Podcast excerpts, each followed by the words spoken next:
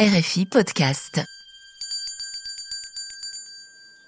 Bienvenue au Théâtre des Indépendances. Une série de six spectacles de fiction qui plongent au cœur des indépendances africaines, racontés par ceux qui en furent les premiers dirigeants. Cédar Senghor, le poète président. Chut, ça va commencer.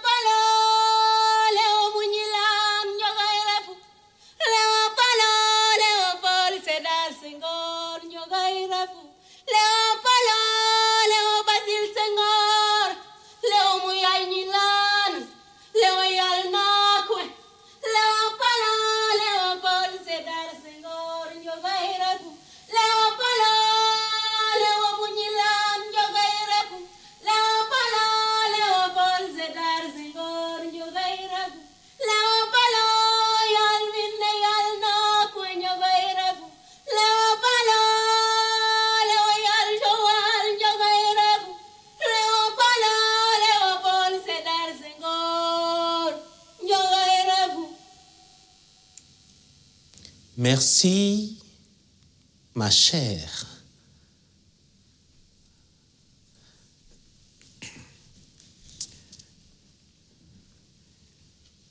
Qu'il est bon d'entendre ce chant qui me ramène à mon royaume d'enfance, à Joal, dans le pays séraire de notre cher Sénégal. C'est là que je reviens toujours physiquement ou en esprit. Nous autres Africains revenons toujours là où notre cordon ombilical après la naissance a été enterré. Et c'est là que je voudrais vous emmener aujourd'hui pour vous parler de l'indépendance de mon pays.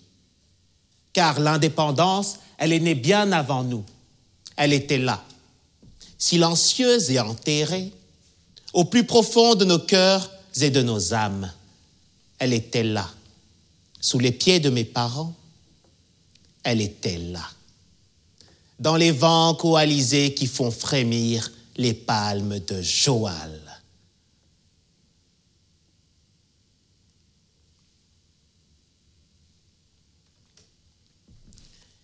Joal, c'est là que je naquis au début du XXe siècle. On appelait mon père Jogoy, ce qui signifie lion affamé. Il était négociant, mais aussi maître des terres, héritier des Guéloirs, ces guerriers mandingues arrivés dans notre région et qui avaient intégré la noblesse serrère. Ma mère s'appelait Nilan Bahoum fille du chef du village voisin de Dilor. Chez nous, comme partout en Afrique, les noms ont leur importance. Ils sont notre première et dernière carte d'identité.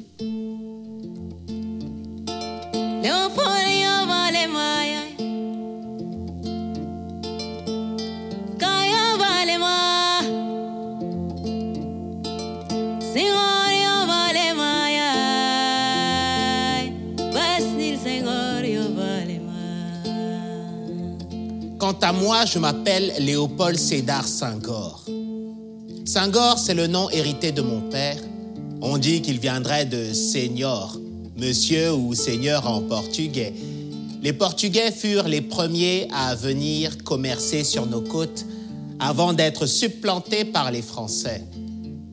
J'ai donc sur mon front la marque du passage des Européens.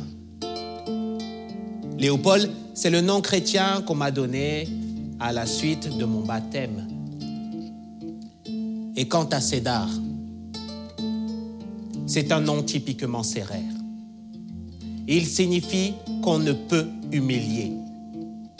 Un nom prophétique sans doute, tant il résumait ma destinée, celle d'avoir été marquée par l'Europe et par le ferment de ma révolte contre elle par cet esprit d'indépendance qui dormait en chacun de nous.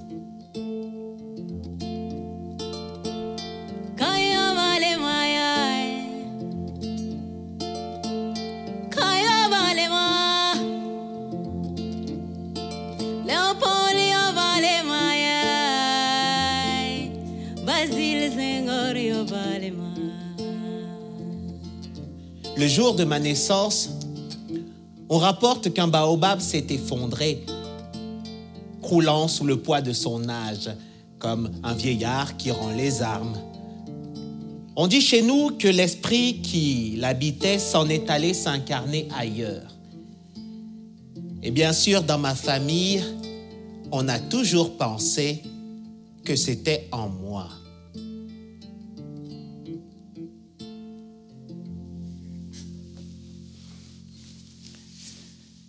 C'est donc avec l'esprit d'un ancêtre, le courage du lion affamé hérité de mon père, la douceur des mots qui soignent de ma mère, que j'entrais un jour à l'école des prêtres blancs. C'est là que le goût de la langue française, d'une autre manière de penser et de voir le monde s'est emparé de moi. Je l'ai aimé, cette langue, ses poètes, son histoire, ses idéaux et ses penseurs. Mais surtout ses idéaux universels. Universels. Universels. Alors, comment comprendre que le prêtre responsable du collège séminaire Liberman nous considérait, nous, les nègres, comme des moins que rien, des sans culture, des êtres dépourvus d'esprit qui, au mieux, avaient une âme et que la France et l'Église allaient sauver. Ça, je ne l'ai pas supporté, surtout venant d'un homme de Dieu. J'ai donc quitté le collège et mon envie de devenir prêtre du même coup.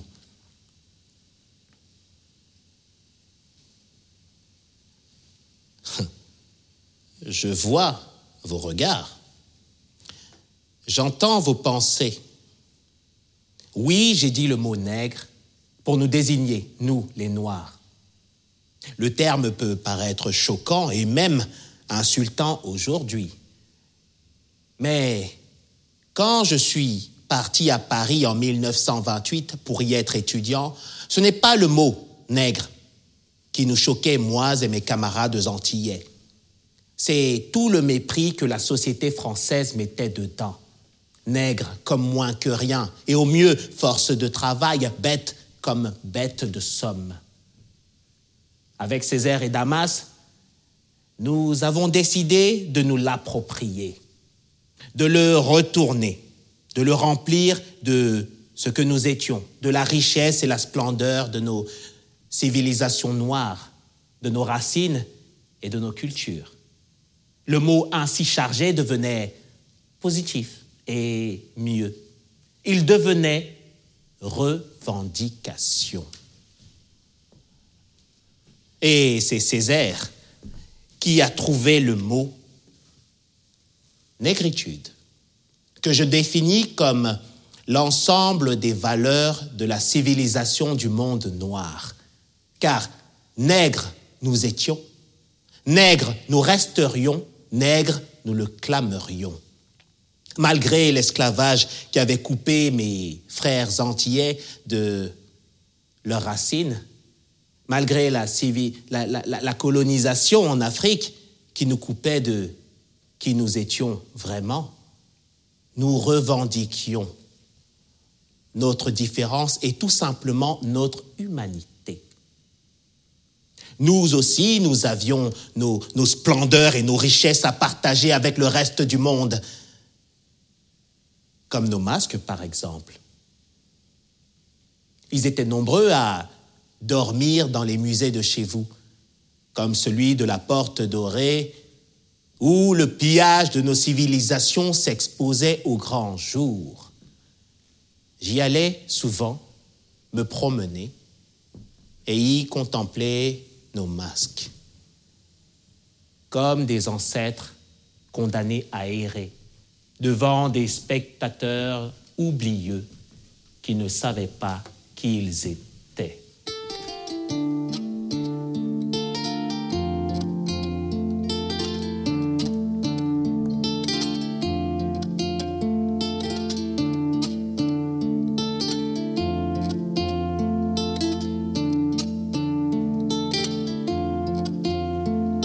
Masque. Oh, masque.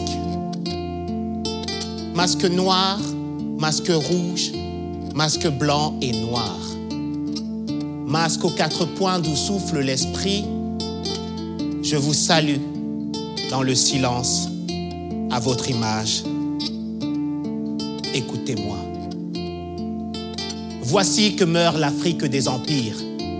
C'est l'agonie d'une princesse pitoyable. Mais aussi l'Europe à qui nous sommes liés par le nombril. Fixez vos yeux immuables sur vos enfants que l'on commande, qui donnent leur vie comme le pauvre son dernier vêtement. Que nous répondions présents à la renaissance du monde. Ainsi le levain qui est nécessaire à la farine blanche.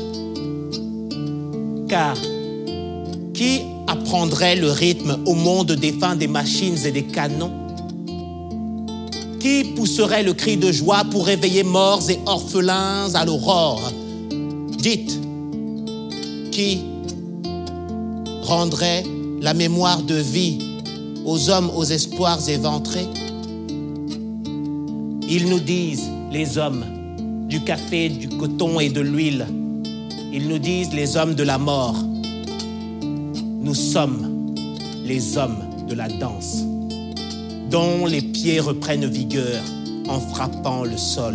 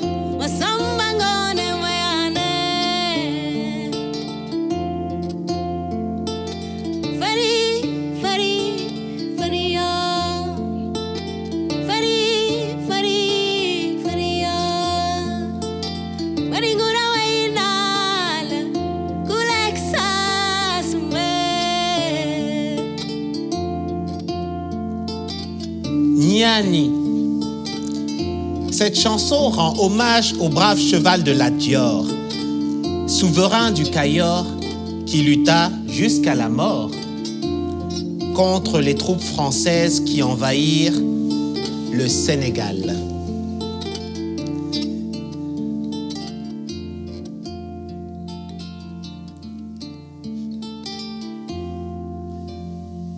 Quarante ans plus tard, en 1939, c'était au tour de la France d'être envahie par les armées allemandes. Pour ma part, j'enseignais les lettres classiques à Saint-Maur, dans le Val-de-Marne. J'avais obtenu, quatre ans plus tôt, l'agrégation de grammaire française. oui, je n'en étais pas peu fier, pas seulement parce que ce titre saluait mon amour pour cette langue, mais parce qu'en même temps que ce titre saluait mon amour pour cette langue et que j'étais le premier Africain à l'obtenir, il faut le souligner, il montrait aux Français que je pouvais me battre avec leurs propres armes. Et que je les maîtrisais bien mieux que la plupart d'entre eux. J'en maîtrisais d'autres, tels le Wolof, le Poulard, le Serrère, que j'étudiais aussi en détail. Mais ce genre d'arme n'impressionna personne quand le jour de la mobilisation générale sonna. Je fus enrôlé, comme tout le monde, français et sénégalais, pour défendre la France qui avait tué la Dior. Fantassin de seconde classe j'étais, et nous nous sommes battus et nous avons défendu ardemment le pont de la Charité sur Loire jusqu'à ce que Pétain capitule et que tout notre régiment soit fait prisonnier. Nous autres nègres fûmes envoyés au camp d'Amiens. Et les Allemands voulurent nous fusiller tous, mais un de nos officiers blancs les en dissuada, inspiré sans doute par ce qui restait d'honneur à cette France aux grands idéaux qui désormais capitulaient. Cette France prête à sacrifier aux Allemands tous les nègres, et tant pis s'ils étaient français. Vous, tirailleurs sénégalais, mes frères noirs à la main chaude sous la glace et la mort, qui pourra vous chanter si ce n'est votre frère d'armes, votre frère de sang? Je ne laisserai pas la parole aux ministres, pas aux généraux, je ne laisserai pas, non, les louanges de mépris vous enterrer furtivement. Mais je déchirerai les rires banania sur tous les murs de France. Ce poème, je l'ai écrit pendant mes deux années de détention, pendant lesquelles je suis passé par plusieurs camps. Mais pour ma part, je fus libéré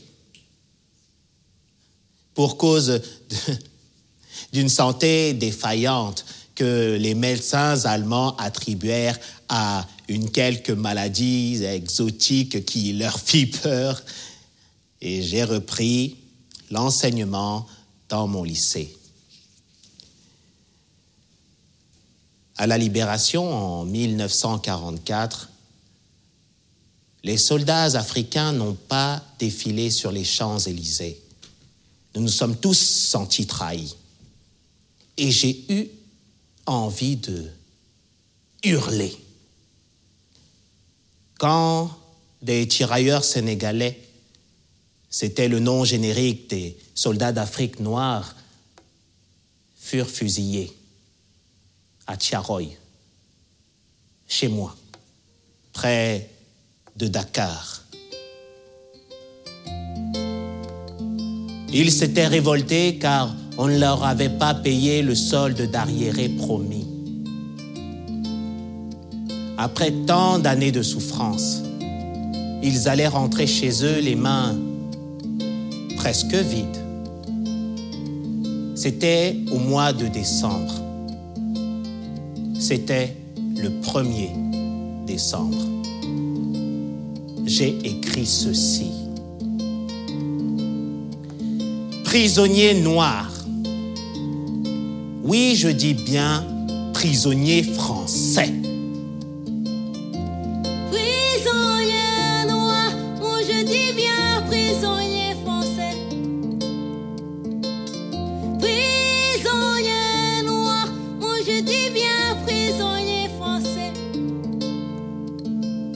Est-ce donc vrai que la France n'est plus la France?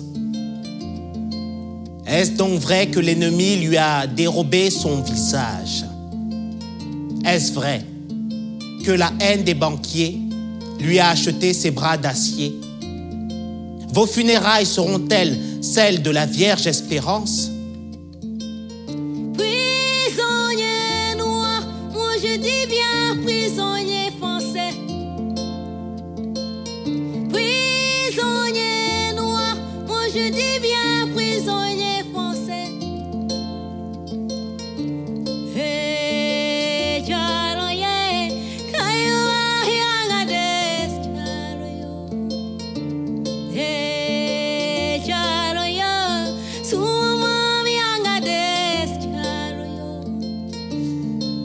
Vous n'êtes pas mort gratuit aux morts. Votre sang n'est pas de l'eau tépide. Il l'arrose épais notre espoir qui fleurira au crépuscule. Non, vous n'êtes pas mort gratuit. Vous êtes les témoins de l'Afrique immortelle. Vous êtes les témoins du monde nouveau fleurira demain. Dormez aux morts et que ma voix vous berce. Ma voix de courroux que berce l'espoir. Prisonnier noir, moi je bien prisonnier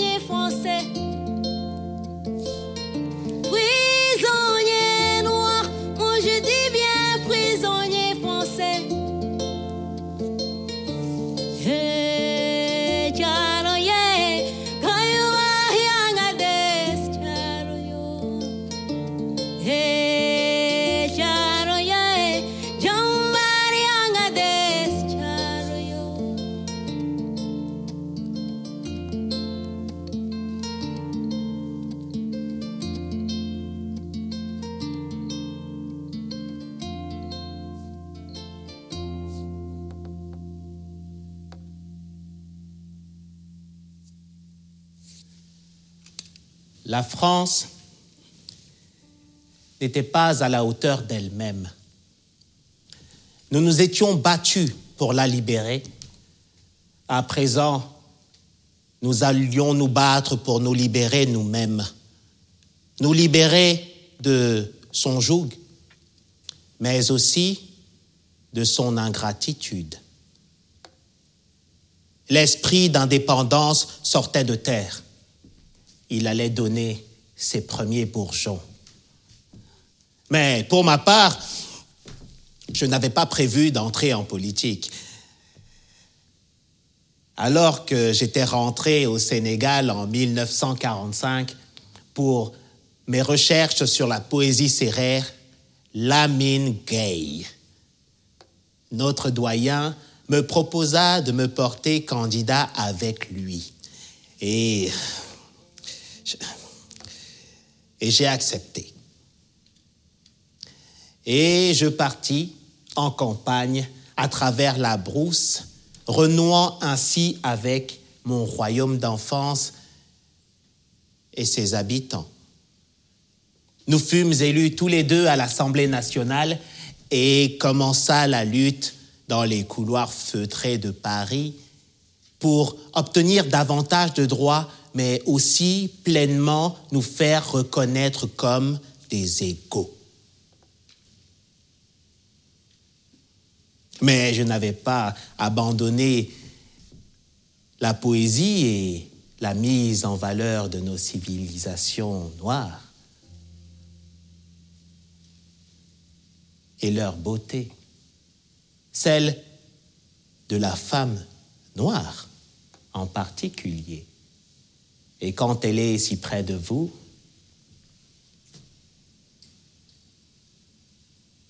il faut la lui dire. Seni, gari yonam,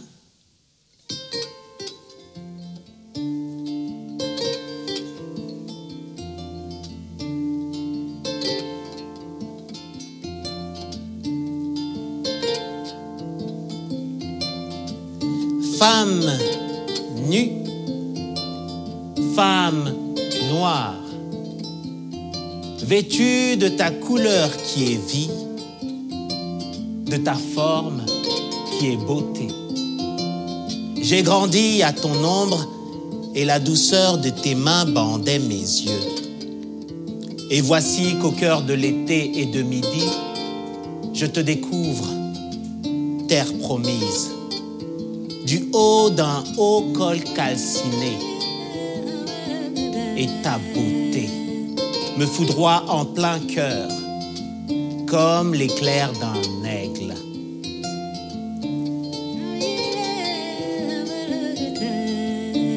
Femme nue, femme obscure, fruit mûr à la chair cerne, sombre extase du vin noir, bouche qui fait lyrique ma bouche, savane aux horizons purs, savane qui frémit aux caresses ferventes du vent est.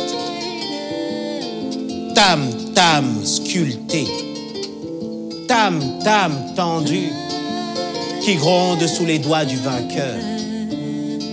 Ta voix grave de contralto est le chant spirituel de l'aimer. Femme nue, femme noire. Je chante ta beauté qui passe, forme que je fixe dans l'éternel, avant que le destin jaloux ne te réduise en cendres pour nourrir les racines de la vie.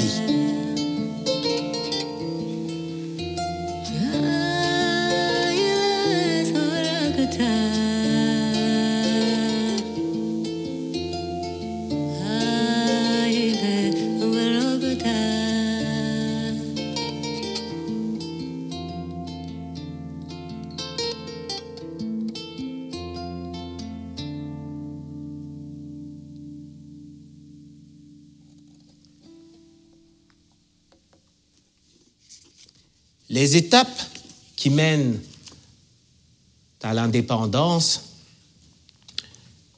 sont un long... Sont, sont, sont J'en perds mon latin. Les étapes qui mènent vers l'indépendance sont un long chemin semé d'embûches.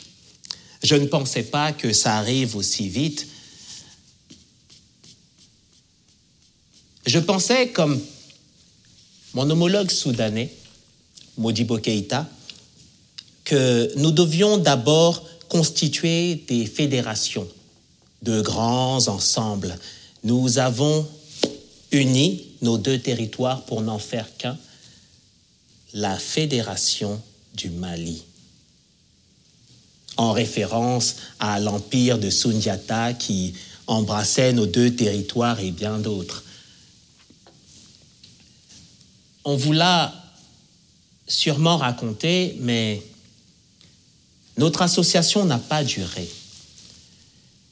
Et je ne reviendrai pas sur cet épisode douloureux qui offrit un cinglant, un cinglant démenti à nos idéaux d'alors. Je n'y reviendrai pas. Je n'y reviendrai pas parce que nous nous sommes réconciliés avec Modibo et qu'il est inutile de rouvrir des plaies d'autrefois. Mais le 20 juin, le 20 août 1960, je proclamais l'indépendance. Et l'hymne national dont j'avais écrit le texte résonna pour la première fois.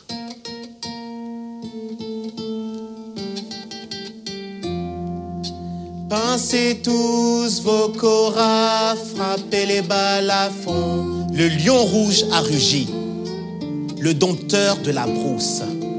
D'un bond s'était lancé, dissipant les ténèbres. Soleil sur nos terreurs, soleil sur notre espoir. Debout frères, voici l'Afrique rassemblée. Sénégal, nous faisons nôtre ton grand dessein.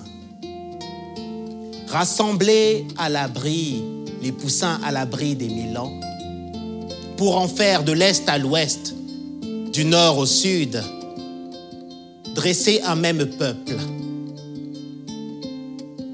Un peuple sans couture, mais un peuple tourné vers tous les vents du monde. Sénégal, comme toi, comme tous nos héros, nous serons durs, mais sans haine et des deux bras ouverts. L'épée, nous la mettrons dans la paix du fourreau, car le travail sera notre arme et la parole. Le bantou est un frère et l'arabe est le blanc. Mais que si l'ennemi incendie nos frontières, nous serons dressés et les armes au poing. Un peuple dans sa foi défiant les malheurs, les jeunes et les vieux, les hommes et les femmes. La mort, oui, mais nous disons la mort, mais pas la honte.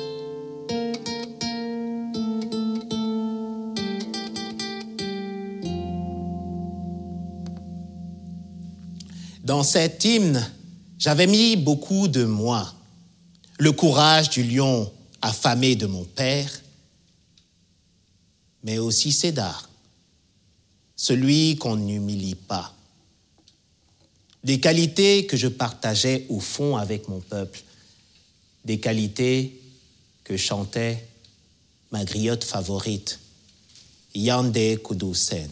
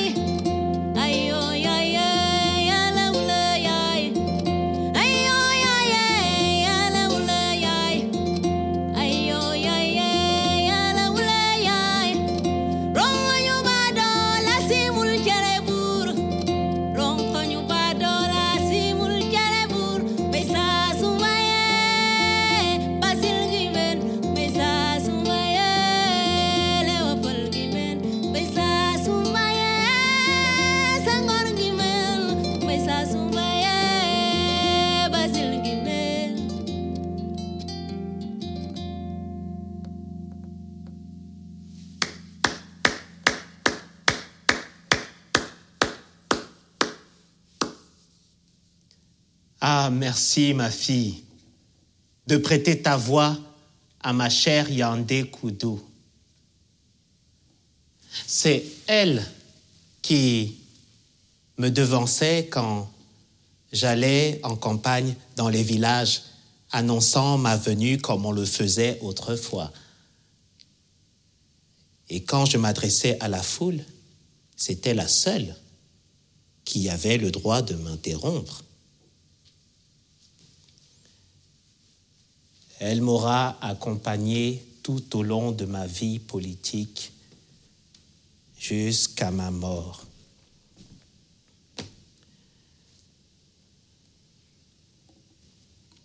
De moi, je l'ai toujours dit, je préfère qu'on retienne le poète que le président. En 20 ans, j'en ai commis des erreurs. J'ai parfois réagi sans pitié, mais je ne me suis jamais laissé envahir par la haine. Oui, j'ai mis fin au multipartisme, mais je l'ai réintroduit progressivement quand je pensais que nous étions prêts pour cela. Et puis, quand le temps est venu, j'ai quitté le pouvoir, simplement, sans histoire. Et je suis parti dans les verts près de Normandie pour me consacrer à la poésie. C'est vrai, on m'a souvent reproché cet amour pour la France, sa langue et ses idées, mais je suis fils du Sénégal. Et pendant la moitié de ma vie, le Sénégal était français. Je suis métisse, mais que l'on me comprenne bien. Quand nous étions à Paris, nous étions vent debout, notre négritude comme oriflamme, prêts à tous les combats. Mais la lutte peut parfois engendrer des terribles enfants. Et la Seconde Guerre mondiale m'avait vacciné contre tous ceux qui prônent la suprématie des races, quelles qu'elles soient. Car, indépendants, nous l'étions devenus. Il était temps que nous apportions notre pierre à l'édifice de la civilisation de l'universel, le vrai, inclusif, comme vous diriez aujourd'hui. Car toutes les grandes civilisations furent métisses, enrichies par l'apport de l'autre. Et la négritude fut l'heure où nous affirmions qui nous étions. Car pour s'associer, il faut d'abord être. Mais pour être plus, il faut s'ouvrir à l'autre. Et ça, les Sénégalais l'ont compris. Et vous, amis français, le savez-vous encore? Séni, toi qui es sérère et mandingue à la fois, fais-nous encore entendre une fois le chant de nos.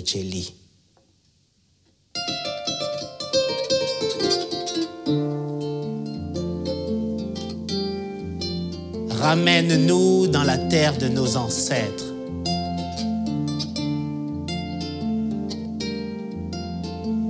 Il est temps que je reprenne place dans le baobab où j'ai élu domicile, près de Joal.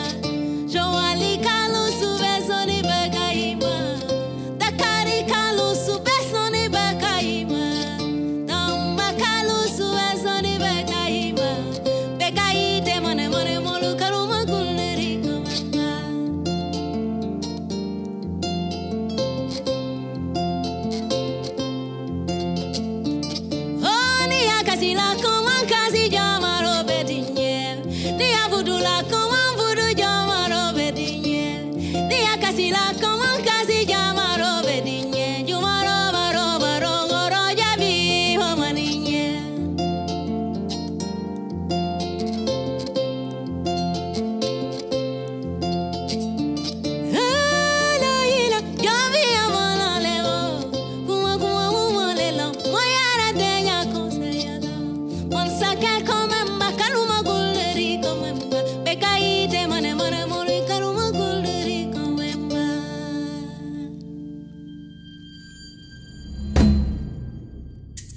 C'était Cédar Senghor, le poète président.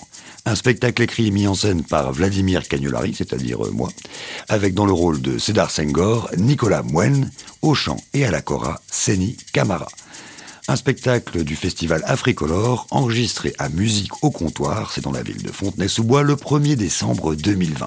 Vous pouvez retrouver tous les épisodes de cette série, le théâtre des indépendances, sur les sites et applications de RFI et puis bien sûr sur votre plateforme de podcast préférée. Voilà.